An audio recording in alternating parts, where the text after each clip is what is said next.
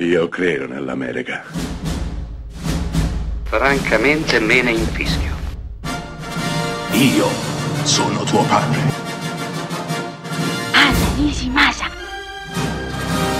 Rimetta a posto la candela. Rosa bella.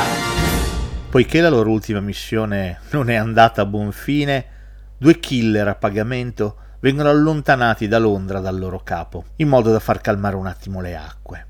I due trovano così riparo a Bruges, in Belgio. Le cose cambieranno nel momento in cui il capo, Ralph Fiennes, si farà di nuovo vivo e ordinerà a uno dei due, Brendan Gleeson, di uccidere l'altro, Colin Farrell. Questa è la trama di In Bruges, scritto e diretto da Martin McDonagh. Film surreale quasi, espressionista, dove il pulp si mescola con la poesia e soprattutto con l'amicizia. È di fatto l'amicizia il motore trainante di questo bellissimo film ambientato nella spettacolare cittadina belga. L'amicizia insospettabile e sincera che si instaura tra due persone, due killer, di certo non abituati a questo sentimento. Eppure in questo film l'amicizia farà da spessore, base ed altezza nel raccontare la consapevolezza del proprio percorso, di ciò che si è fatto, di come lo si è fatto,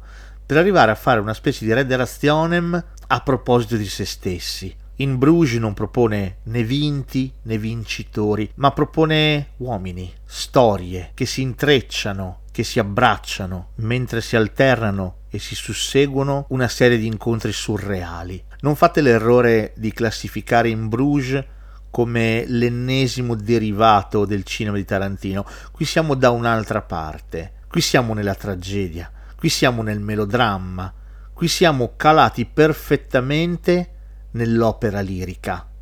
Cast straordinario con una menzione speciale per il commovente Brendan Gleeson e musica del sempre ineffabile Carter Barwell.